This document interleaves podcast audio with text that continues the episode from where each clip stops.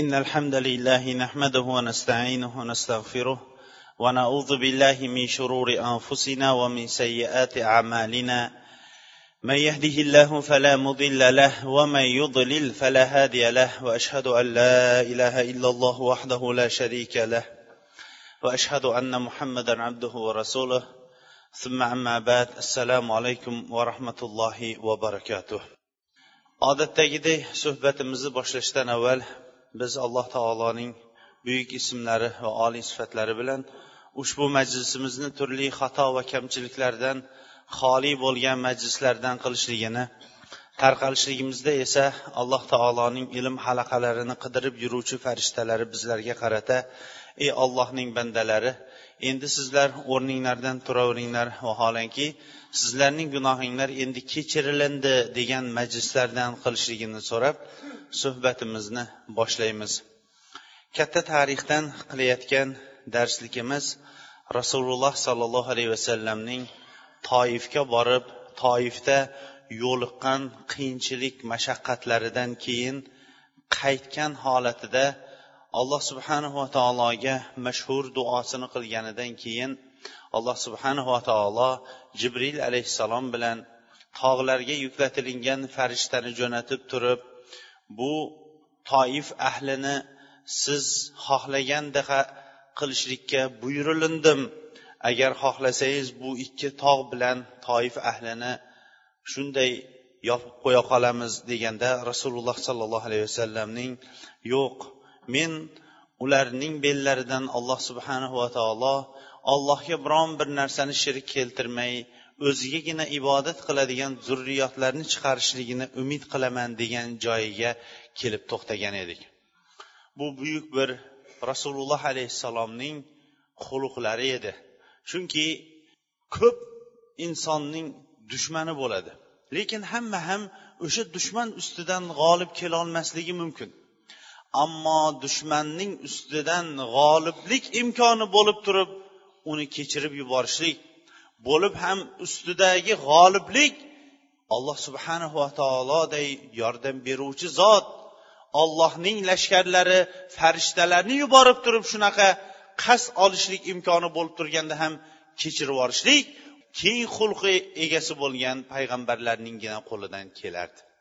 Rasululloh sollallohu alayhi vasallamning xuluqlari mana shunaqa edi. Shuning uchun ham alloh subhanahu va taolo u kishini yetti osmon ustidan maqtab auzu billahi minash shaytonir rojim va innaka laala xuluqin azim. Albatta siz buyuk xulq egasiz deb maqtagan edi. Rasululloh sollallohu alayhi vasallam allohning nusratiga qalbi xotirjam bo'ldi.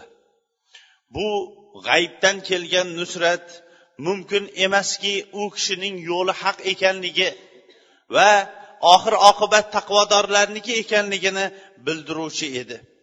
Rasululloh sollallohu alayhi vasallam vadi nahla degan joyga kelib shu yerda bir qancha kun istiqomatda bo'ldi. Bugungi kunda toif shahriga yetkazadigan ikkita yo'l bor. Bu ikki yo'lning qaysi biri ekanligini tarixchilar hali aniq aytisholmaydi lekin vodiy nahlay degan joyda rasululloh sollallohu alayhi vasallam shu yerda bir necha kun dam oldi. Chunki bu yerda suv va inson yashashlik uchun imkon bo'lgan o'rin edi. Alloh subhanahu va taolo rasululloh alayhissalomning yana bir muhimmasi aslidachi u kishi bilmasa ham mana shunday u kishiga yuklatilingan buyuk bir fazilatni mana shu yerda u kishi ko'rsatdi.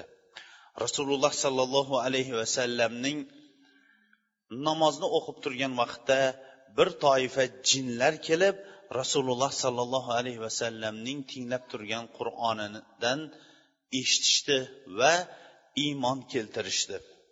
Buni rasululloh sollallohu alayhi vasallam bilgani yo'q.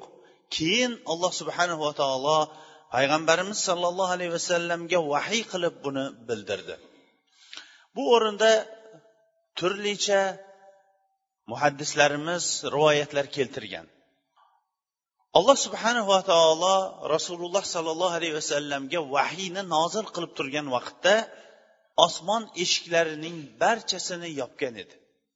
Osmondan farishtalardan jinlar xabarlarni eshitib olib olib qochib kelib folbinlarni qulog'iga yetkazishlik to'xtab qolgandi.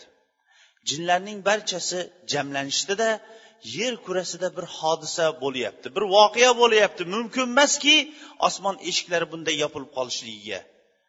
Endi ba'zinglar mag'rib ba'zinglar mashriq tomonga yer kurasining to'rt tomoniga yurib mana bu voqea nima ekanligini bilinglar deb ba'zilari ba'zilarga aytishdi va ular bu voqeadan yerda bo'layotgan voqeani qidirib ketishdi va hokazo rasululloh sollallohu alayhi vasallamning qur'on o'qib turganini tingladi deb ba'zi bir tarixchilar mana bu rivoyatni keltirgan ekan أعوذ بالله من الشيطان الرجيم وإذ صرفنا إليك نفرا من الجن يستمعون القرآن فلما حضروه قالوا أنصتوا فلما قضي ولوا إلى قومهم منذرين قالوا يا قومنا انا سمعنا كتابا انزل من بعد موسى مصدقا مصدقا لما بين يديه يهدي الى الحق والى طريق مستقيم يا قومنا اجيبوا داعي الله وامنوا به يغفر لكم من ذنوبكم ويجركم من عذاب اليم alloh subhanava taolo bu voqeani qur'oni karimning ikki o'rnida bayon etdi ikkinchi oyatda esa auzu billahi minash shaytonir rojim قل أوهي إلي أنه استمع نفر من الجن فقالوا إنا سمعنا قرآنا عجبا يهدي إلى الرشد فآمنا به ولن نشرك بربنا أحدا keyingi oyat o'n besh oyat bo'lib nozil bo'ldi barchasi jinlarning rasululloh sollallohu alayhi vasallamni qur'onni tilovat qilib turganini eshitib ajablanishgani yuqorgi oyatda alloh subhanava taolo aytadi Biz sizga jinlardan bo'lgan bir toifani siz tomonga burdik.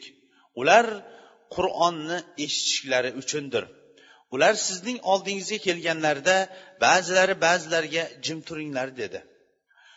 Va qur'onni eshitib bo'lgandan keyin o'z qavmlariga ogohlantirgan holatda ketishdi. Ya'ni ular iymon keltirib bo'lib endi qavmlariga ogohlantirishlik uchun borishdi. Aytdilarki ey qavmimiz biz muso alayhissalomdan keyin nozil bo'lgan o'zidan avvalgilarni tasdiqlovchi va insonlarni to'g'ri yo'lga yetaklovchi alloh taolo tomonidan nozil bo'lgan bir kitobni eshitib kelyapmiz. Ey qavmimiz ollohning chaqiruvchisi elchisiga ijobat qilinglar va unga iymon keltiringlar. Olloh sizlarning gunohlaringizni kechiradi va alamlantiruvchi azobdan sizlarni saqlaydi dedi. Ikkinchi surada esa ayting ey muhammad alayhissalom menga vahiy qilindiki bir toifa jinlar mening o'qib turgan qur'onimdan tingladi deb ayting. Ular ajib bir qur'onni tingladik. Bu qur'on insonlarni yaxshilikka yetaklar ekan. Bas endi biz bu qur'onga iymon keltirdik. Va endi biz robbimizga biron bir narsani sherik qilmaymiz deb aytishdi deb ayting dedi. Jinlar rasululloh sollallohu alayhi vasallamni tinglashib iymon keltirdi. Jin toifasi iymon keltirdi. Qur'anan ajaba ajib bir qur'onni eshitdik dedi. Arab tilida arab fasohatida bu nozil bo'lgan qur'onni arab arablar shu vaqtda inkor qilib turgan vaqtda jinlar eshitishligi o'sha inkor qilib turgan arablarning holiga voy bo'lsin deging keladi deydi ba'zi mufassirlar. Inson bo'lib insonlarga tilovat qilinib turgan vaqtda va u insonlarga buning tarjimasi yetkazib berilib turgan vaqtda inson bo'lib insonlarga tushirilgan payg'ambarlarni inkor qilib turgan yoki payg'ambarlarga eshitib ularni eshitmagan bo'lib turganlar uchun hollariga voy bo'lsinki jinlar ularga iymon keltirib turgan vaqtda. Bu ham rasululloh sollallohu alayhi vasallam uchun katta bir dalda unga nozil bo'lgan shariat nafaqat inson toifasiga balki jinlar toifasi uchun ham ekanligini bayon qilishligi va insonlar iymon keltirmay turgan vaqtda jinlar iymon keltirgani ham rasululloh sollallohu alayhi vasallam uchun buyuk bir dalda bo'ldi. Rasululloh sollallohu alayhi vasallam o'zining oldidagi xushxabarlarni sezganidan keyin makkaga qaytdi. Yonidagi movosi bo'lmish zayd ibn harisa sizni qavmingiz chiqarib yuborgan bo'lsa makkaga endi qanaqa qilib ham kiramiz dedi. Rasululloh sollallohu alayhi vasallam qat'iy ishonch bilan ey zayd alloh taolo siz ko'rib turgan mana bu ishni o'ylamagan joydan o'zi yo'lini ochib qo'yadi. Va alloh diniga nusratni o'zi berguvchidir va payg'ambarini xalqlar ichida zohir qilguvchidir dedi. Rasululloh sollallohu alayhi vasallam makkaga bordi va hiro g'orida turdi. Husaa qabilasidan bir kishini ahnas bin shariq degan kishiga yubordi. U kishining himoyasida makkaga kirishlik uchun. Bu kishi raddiya javobini berib men ular bilan o'zi kelishib qo'ygan odamman. Kelishib qo'ygan odam kelishimga olingan odamlarni o'zining himoyasiga ololmaydi dedi. Keyin rasululloh sollallohu alayhi vasallam suhayl bin amirga odam yubordi. Suhayl biz banu omir banu kabdan hech kimni omonlikka ololmaymiz dedi. Rasululloh sollallohu alayhi vasallam mutim ibn adiyga odam yubordi. Mutim ibn adiy qabul qildi rasululloh sollallohu alayhi vasallamni omonlikka oldi. Lekin mutim ibn adiy hali o'zi mushrik holatda edi. Keyin qurol yaroqlarini oldi farzandlariga aytdi barchanglar qurol yaroqlarini olinglar va kabaning atrofida turinglar. Men muhammadni sollallohu alayhi vasallamni omonlikka olib qo'ydim dedi. Rasululloh sollallohu alayhi vasallamga odam yuborib kabaga kiravering dedi. Rasululloh sollallohu alayhi vasallam zayd ibn harisa roziyallohu anhu bilan kirdi masjidul haromga keldi va tavof qildi. Mutim ibn adi o'zining markabida farzandlari bilan turardi. U kishi nido qilib ey quraysh ahli dedi. Men muhammadni o'z himoyamga oldim. Biron bir kishi endi u kishiga aziyat yetkazmasin dedi. Rasululloh sollallohu alayhi vasallam kabani tavof qildi ikki rakat namoz o'qidi va uyiga qaytib ketdi. Mutim ibn adi farzandlari bilan qurollangan holatda kabaning atrofida turardi. Uyga kirganidan keyin abu jahl keldida mutamga aytdi omonlikka oldingiz xolosmi yo siz ham musulmon bo'lib ketdingizmi dedi. Yo'q omonlikka oldim deganda abu jahl aytdi. Siz omonlikka olgan zotni biz ham unda omonlikka oldik endi biz tegmaymiz dedi. Rasululloh sollallohu alayhi vasallam mana shunday yana makkaga qaytib kirdi. Vo ajabo asal sotayotgan odamni bozorda bir kishi ko'rib vo ajabo bu asal sotayotgan odamga asalni ham sotsa bo'larmikan? Ya'ni asalday narsa ham sotilarmikan degan ekan. Asal sotayotgan odamga atrofdagilar asalni ham sotarmikan degan bo'lsa vo ajabo makka mushriklariga o'zlaridan chiqqan nasl nasabini tanigan xulq atvorini bilgan omonat sodiqlikda tan olgan amin degan laqabni o'zlari bergan rasululloh alayhissalomni ham ular qavmidan chiqararmidi? Makkadan ham ular chiqararmidi? Bu asal sotgan odamdan ham ajabli bo'lgan bir holat ko'rinardi. Mutim ibn mushrik bo'lib turgan holatda rasululloh sollallohu alayhi vasallamni o'z omonatiga oldi. Rasululloh sollallohu alayhi vasallam mutim ibn adiyni shunchalik hurmatladiki badr jangida mutim ibn adi bor edi. Sahobalarga aytdi mutimni ko'radigan bo'lsanglar o'ltirmanglar dedi. Ansorlar mutimni yaxshi tanimasdi. Ansorlarning bittasi o'ltirib qo'ydi. O'lib yotgan mutim ibn adini badr jangidan keyin rasululloh alayhissalom ko'rdida agar bu tirik bo'lganida dedi. Va mana bular deb turib badr chuqurida yotgan abu jahl va shunga o'xshaganlarni aytdi. Bular asir tushib mutim ibn adi kelib turib bularni ozod qil deganda men uni ozod qilgan bo'lardim dedi. Mushrik holatda rasululloh sollallohu alayhi vasallamga yaxshilik qilgan zotni rasululloh sollallohu alayhi vasallam kuch qudrati kelib turgan vaqtda ham u kishining hurmatini sharafini yo'qotgani yo'qdir.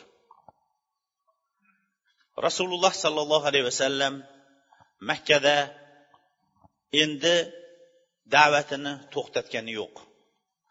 Zulqada oyi payg'ambarlik nozil bo'lganidan o'n yil keyin milodiy olti yuz o'n to'qqizinchi yilning iyul oylarining avvallarida rasululloh sollallohu alayhi vasallam makkaga qaytdi va qabilalarga qaytadan da'vat qilishlikni boshladi. Haj mavsumi kelib qolgan edi.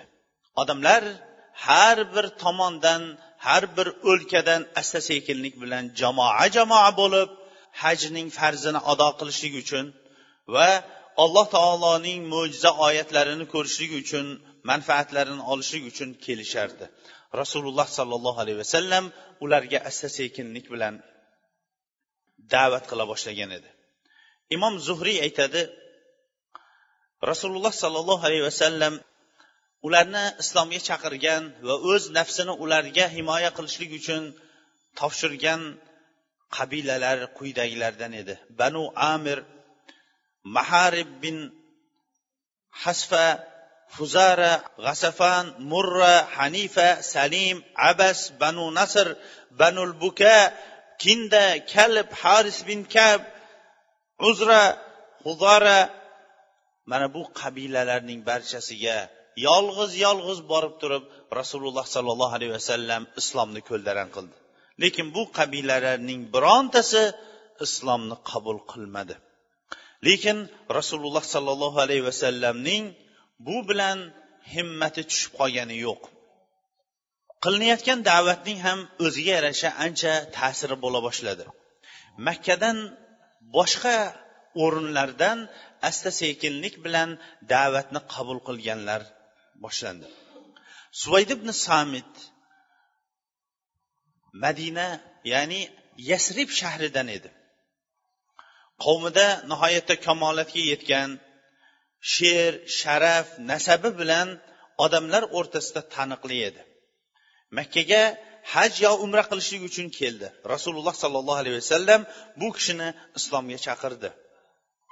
Shunda rasululloh alayhissalomga aytdiki siz aytayotgan narsa mendagi narsaga o'xshasa kerak dedi. Rasululloh sollallohu alayhi vasallam sizda nima bor? dedi. Luqmonning hikmatlari menda bor dedi. Qani eshitaylik dedi. Eshittirdi rasululloh sollallohu alayhi vasallam gaplaringiz chiroyli lekin mendagi bor narsa siznikidan afzaldir chunki u alloh taolo menga nozil qilgan ollohning kalomi bo'lmish qur'oni karimdir. Hidoyat va nurni o'z ichiga olgandir dedi va ba'zi oyatlarni o'qidi islomga chaqirdi. Bu kishi oyatlarni eshitganidan keyin islomni qabul qildi. Va madinaga kelib ozroq vaqt o'tgandan keyin ikki hazraj davs qabilalarining urushida vafot etib ketdi. Iyas bin muaz bu kishi yasrib shahridan edi bu ham. Ya'ni madinaning avvalgi ismi yasrib bo'lgan. Yasrib shahridan edi yosh yigitlardan edi. Bu kishi ham avs qabilasidan bo'lib qurayshdan hazrajga qarshi kurashda yordam so'rab kelgan edi. Vahiy tushishning o'n birinchi yillari rasululloh sollallohu alayhi vasallam bu mehmonlarning kelganini eshitib ular oldiga bordi. Va sizlar kelgan maqsadinglardan ko'ra menda afzalroq narsa bor dedi. Ular nima sizni oldingizda deganda men ollohning elchisiman. Olloh meni bandalarga jo'natgan. Ollohning o'zigagina ibodat qilishlik unga biron bir narsani shirk keltirmaslik uchun yuborgan. Menga kitob nozil qildi deb islomni zikr qildi va qur'oni karimdan ba'zi bir oyatlarni tilovat qildi. Iyas bin muaz ey qavmimiz darhaqiqat biz kelgan narsadan ham bu afzal ekan deganda qavmidagi kattalari uni olib urishib koyishib to'xtatib qo'ydi. Keyin bo'lsa yurtiga qaytdi ko'p o'tmay u kishi ham vafot etdi. Lekin vafot etayotgan vaqtda ollohning yolg'izligini aytib tahlil takbir allohga ham aytib o'ldi. Tarixchilar musulmon bo'lgan holatda o'lgan degan kishilarning bittasi bo'ldi. Abu zar al g'ifariy bu kishi ham yasrib tomonda yashaydigan buyuk kishilardan bittasi edi. Yasribga rasululloh alayhissalomning chiqqanligi haqida xabar kelgan vaqtda va yuqoridagi odamlarning islomni qabul qilganligi haqida xabar kelgan vaqtda bu kishi ukasiga aytdi. Makkaga bor va bu kishi haqida xabar keltir dedi. Sal o'tmay ukasi qaytib keldi. Nima xabar deganda allohga qasamki u kishi yaxshilikka buyuryapti yomonlikdan qaytaryapti dedi. Men deydi abu zar al g'iforiy xabaring bilan ko'nglimni to'ldirmading chanqog'imni bosmading dedimda suv quyilgan meshni va hassoyimni olib makka tomonga bordim. Hech kimni tanimas edim. Biron bir kishidan rasululloh alayhissalom haqida so'rashlikni yoqtirmadim. Zamzam suvini ichib masjidda o'tirardim. Ali roziyallohu anhu oldimdan o'tib qoldida iya mehmon bor ekanu qani biz bilan birga yuring dedi. Arablarda islomdan avval ham mehmondo'stlik nihoyatda sharafli amallardan bittasi edi. O'zi yemasa ham farzandi yemasa ham mehmonga yedirishardi. Islom kelib yana ham shu sharafli xulqqa chaqirdi. Ali roziyallohu anhu uyiga olib keldi. Bir birimizdan hech narsa so'ramadik. Tong otgandan keyin uning uyidan chiqib to'g'ri masjidga bordim. Masjidda yana hech kimni tanimayman hech kimdan hech narsa so'rolmadim. Kech bo'lganda ali meni oldimdan yana o'tdida mehmonimiz hali ham shu yerda ekanu qani biz bilan yuring dedi. Ba'zi bir rivoyatlarda uch kecha o'tgandan keyin tong otgandan keyin ali roziyallohu anhu aytdiki qaysi hojat bilan bizni diyorlarga kelgandingiz dedi. Men aytdimki agar aytadigan sirimni maxfiy saqlaydigan bo'lsangiz aytaman dedim. Ali roziyallohu anhu bo'ldi maxfiyligicha qoladi dedi. Menga xabar keldiki mana shu yerdan o'zini ollohning payg'ambari degan bir kishi chiqibdi. Ukamni yuboruvdim ukam menga yaxshi xabar keltirolmadi o'shanga men chiquvdim dedi. Ali roziyallohu anhu aytdiki olloh sizni o'zi to'g'ri yo'lga yo'llab qo'yibdi. Haqiqatdan ham u ollohning elchisidir. Hozir men bilan birga yurasiz. Orqamdan ergashib yuring. Agar biron bir maxfiy holatni ko'radigan bo'lsam kiyimimni to'g'irlayotgan bo'lib men to'xtab o'girilaman siz hech narsa bilmaganday o'tib ketaverasiz.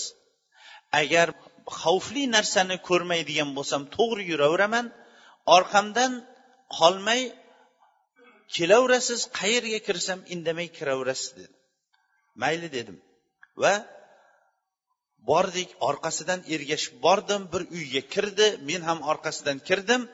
Rasululloh sollallohu alayhi vasallam shu uyda o'tirgan ekanlar. Menga islomni ko'ldarang qildi ko'rsatdi.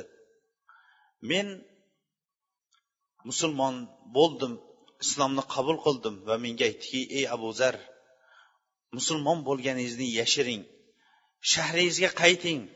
Agar bizning dinimiz oliy bo'lganini eshitsangiz bizga qaytib keling dedi. Men sizni haq bilan jo'natgan ollohga qasam ichib aytamanki hozir quraysh ahli oldiga chiqib musulmon bo'lganimni oshkor ovozimni baralla ko'tarib ayta olaman dedi. Va masjidga chiqdim. Quraysh o'tirishardi men ey quraysh ahllari men guvohlik beramanki ollohdan o'ziga ibodat qilishlikka loyiq iloh yo'qdir. Va muhammad uning bandasi va elchisi deb hayqirdim.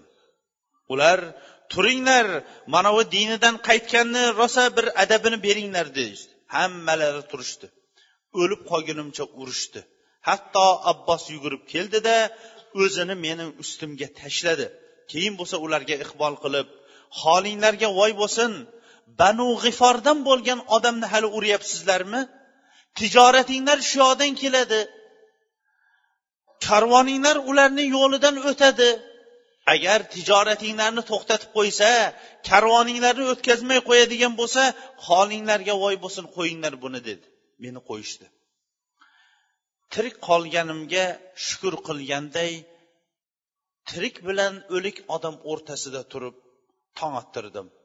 Tong ottirganimdan keyin ertasiga bordimda quraysh ahliga kecha nimani ovozimni baralla ko'tarib aytgan bo'lsam bugun ham shuni aytdim. Ular yana turib shu ishni qilishdi abbos kelib yana meni shunday ajratib oldi. Tufayl ibn amr addovsiy bu kishi ham makkadan tashqarida iymon keltirgan kishilarning bittasi edi. Bu kishi davs qabilasidan davs qabilasi hammamizga ham mashhur bo'lgan yaman qabilalaridan.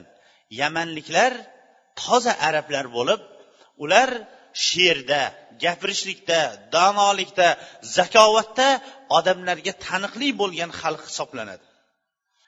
U yetmaganday tufayl ibn amr davsiy o'zining qavmidagi eng sharafli odamlar unga itoat qiladigan odam edi.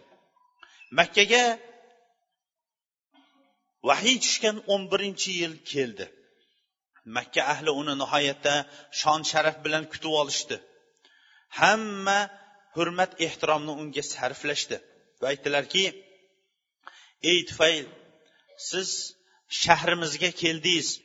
Bu kishi bizni ichimizdan chiqdi jamoatimizni bo'ldi ishimizni parcha parcha qilib tashladi gapi xuddi sehrga o'xshaydi. Ota bilan bolani aka bilan ukani er bilan xotinni o'rtasini ajratib tashladi. Biz agar sizga shu gap yetib qolsa sizga ham uning sehri ta'sir qilib shu sizni ham bo'lib qo'yishlikdan qo'rqamiz. Agar yo'liqib qoladigan bo'lsangiz gaplashmang. Biron bir narsani ham so'ramay uzoqroq yuring deyishdi. Tufayl aytadi qurayshliklar menga shuni aytaverdi aytaverdi hatto endi u bilan gaplashmayman ham undan biron bir narsani eshitmayman ham deb qat'iy qaror qildim. Hatto qulog'imga paxta ham tiqib oldim biron bir gapi eshitilmasin deb. Lekin masjidga borganimda u kishi kabaning oldida tik turib namoz o'qib turardi. U kishiga yaqin bordim. Olloh mendan uning aytayotgan ba'zi bir gaplarni eshitishligimni xohladi. Ajib bir gapni eshitdim. Keyin nafsimda aytdim. E onangni yo'qotib qo'ygur tufayl sen qanaqangi bir shoir adib odam bo'lsang yaxshi gap bilan yomon gapni ajrata oladigan bir ajib odam bo'lsang bu kishining gapini eshitib qaysi biri yaxshi qaysi biri yomonligini ajrata olmay qolamanmi? Agar yaxshi gap bo'lsa qabul qilaman. Agar yomon gap bo'lsa o'z holishda tashlab ketaman dedim. Va u kishi uyiga qaytdi. Men ham u kishining orqasidan borib uyiga kirdim va kelishlik maqsadimni makkaga kelganimda menga makka ahlining aytgan gaplaridan hatto qulog'imga paxta tiqib olganimni ham aytdim. Keyin aytdimki menga sizga kelgan dindan ba'zi narsalarni o'rgating dedim. Menga islomni o'rgatdi. Qur'ondan ba'zi bir oyatlarni tilovat qildi. Allohga qasamki bundan o'ziga chiroyli gapni men eshitmagan edim va bundan ko'ra odilroq ishni hayotimda ko'rmagan edim. Shu zahoti darrov musulmon bo'ldim islomni qabul qildim haq shahodatni aytdim va aytdimki men qavmim ichida itoat qilinadigan odamman va ularga qaytaman ularni islomga chaqiraman. Menga bir duo qilsangiz menga alloh taolo bir mo'jiza bersa shu haqligimni ko'rsatib turadigan bo'lsa dedi. Rasululloh sollallohu alayhi vasallam duo qildilar. Tufayl qavmiga yetay deganda bu duoning ijobatini ko'rdi. Yonib turgan nurday yuzidan nur chiqib turardi. Duo qildi ey olloh yuzimdan boshqa joyda qil qavmim meni shu yuziga o'zgartish kiritilgan deb o'ylab qolmasin deb. Nur bosh tomonimga qarab turib o'zgardi. Borib otamga va ayolimni islomga chaqirdim ular qabul qilishdi. Qavmimni chaqirdim ular shoshilmay turishdi lekin ularni da'vat qilaverdim. Hatto rasululloh alayhissalom madinaga hijrat qilib handaqdan keyin tufayl addavsiy saksonta oila bilan rasululloh sollallohu alayhi vasallamning oldiga kirishadi. Yana tashqaridan iymon keltirganlarning bittasi zomad al azdi bu kishi ham yaman tomonda yashardi. O'zi nihoyatda gapga usta u yetmaganday dam solishga ham usta odam edi. Makkaga kelganida makkaning ahmoqlari muhammad majnun bo'lib qoldi degan gaplarni aytishib yurganini eshitdida ajabmaski bu kishiga alloh taolo men sababli shifo bersa deb turib borib yo'liqdida ey muhammad sollallohu alayhi vasallam men sizga bu kasallikdan bir dam solsam nima deysiz? dedi. Rasululloh sollallohu alayhi vasallam innal hamdalillahi nahmaduhu va nasta'inuhu. Man yahdihillahu fala mudilla lahu va man yudlil fala hadiya واشهد ان لا اله الا الله وحده لا شريك له واشهد ان محمدا عبده ورسوله اما بعد dedi bu gapni eshitgan zomat qotib qoldi bir majnun deb dam solib qo'ysam yaxshi bo'lib ketar deb kelgan odam bu gapni eshitib hayron qoldi bu gap har doim mana xutbaga chiqqanda rasululloh sollallohu alayhi vasallam gapni boshlashdan avval aytadigan hamdu sanodan iborat edi Menga bu gapingizni qayta aytingchi dedi. Qayta aytdi yana qayta aytingchi dedi. Yana qayta aytdi. Uch marta qayta aytgandan keyin aytdiki men folbinlarni gapini eshitib yurganman. Sehrgarlarni ham gapini eshitib yurganman. Shoiru udobolarning gaplarini eshitib yurganman. Lekin bunga o'xshash gapni hech ham eshitmaganman. Bormagan joyim dengiz ichigacha kirmagan joyim qolmadi. Qo'lingizni bering men musulmon bo'ldim dedi va musulmon bo'ldi. Vahiy tushishining o'n birinchi yili milodiy olti yuz yigirmanchi yil iyul oylarida islom o'zining qozig'ini topadigan o'rinda avvalgi insonlar rasululloh alayhissalomga ahdu paymon berib musulmon bo'lishdi. Yasrib shahridan ya'ni hozirgi kundagi madina rasululloh alayhissalomning shaharlaridan oltita yigit hajga kelgan edi. Ularga rasululloh sollallohu alayhi vasallam abu bakr va ali roziyallohu anhular kechasi kechqurun minoga chiqishib odamlarni islomga chaqirishardi. Rasululloh sollallohu alayhi vasallam bu kishilarning kelganligini eshitdida ularni islomga chaqirdi. Ular asad ibn zurora avf ibn haris ibn rifaa rofi bin malik qutba bin amir uqbat ibn amir jobir ibn abdullohlar edi. Bular rasululloh sollallohu alayhi vasallamdan eshitishdi. Va ular avval madinadagi yahudiylarning yaqin kunda payg'ambar chiqadi o'sha payg'ambar chiqadigan bo'lsa u payg'ambar biz bilan bo'ladi sizlarning adabinglarni beramiz ta'ziringlarni ko'rsatamiz degan gaplarni eshitib yurishardi. Rasululloh sollallohu alayhi vasallam ularga yo'liqdida qayerdasizlar dedi. Hazrajdanmiz dedi. Yahudlarning qo'shnilari ekansizlarda dedi. Ha deyishdi. Bir gap o'tirib suhbatlashsak dedilar. Bale deyishdi va o'tirishdi. Alloh subhanava taolo ularning qalblarini ochdi. Rasululloh sollallohu alayhi vasallam islomning haqiqatini tushuntirdi. Ollohga chaqirdi qur'onning oyatlaridan tilovat qildi. Ular aytdiki bilasizlar ey qavmimiz dedi ba'zilari ba'zilariga yahudlar sizlargini qo'rqitib kelayotgan payg'ambar mana shu payg'ambardir.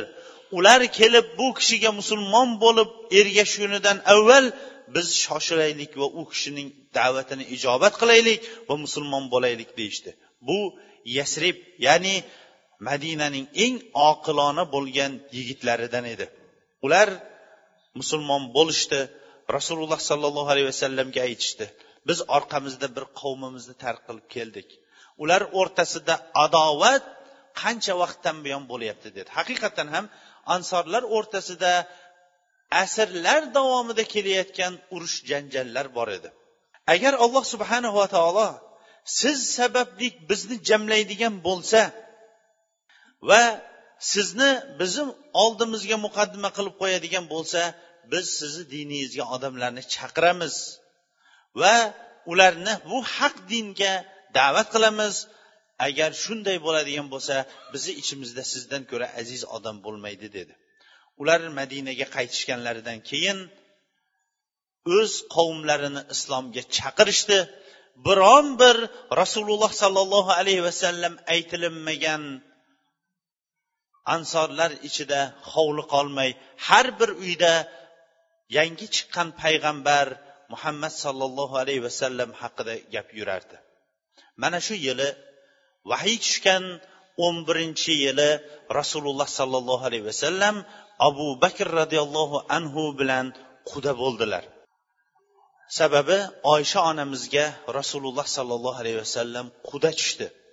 Rasululloh sollallohu alayhi vasallam oysha onamizga makkada quda tushgan madinada u kishi bilan to'shakda keyin birga bo'lganlar. Bu yerda isro va meroj voqeasiga kelib qolgan ekanmiz. Vaqtimiz yetmay qolishligi mumkin shuning uchun ham inshaalloh kelgusi darsligimizda savollarimiz ham ko'p bo'lgani uchun kelgusi darsimizda inshaalloh isro va merojdan suhbatimizni davom ettiramiz.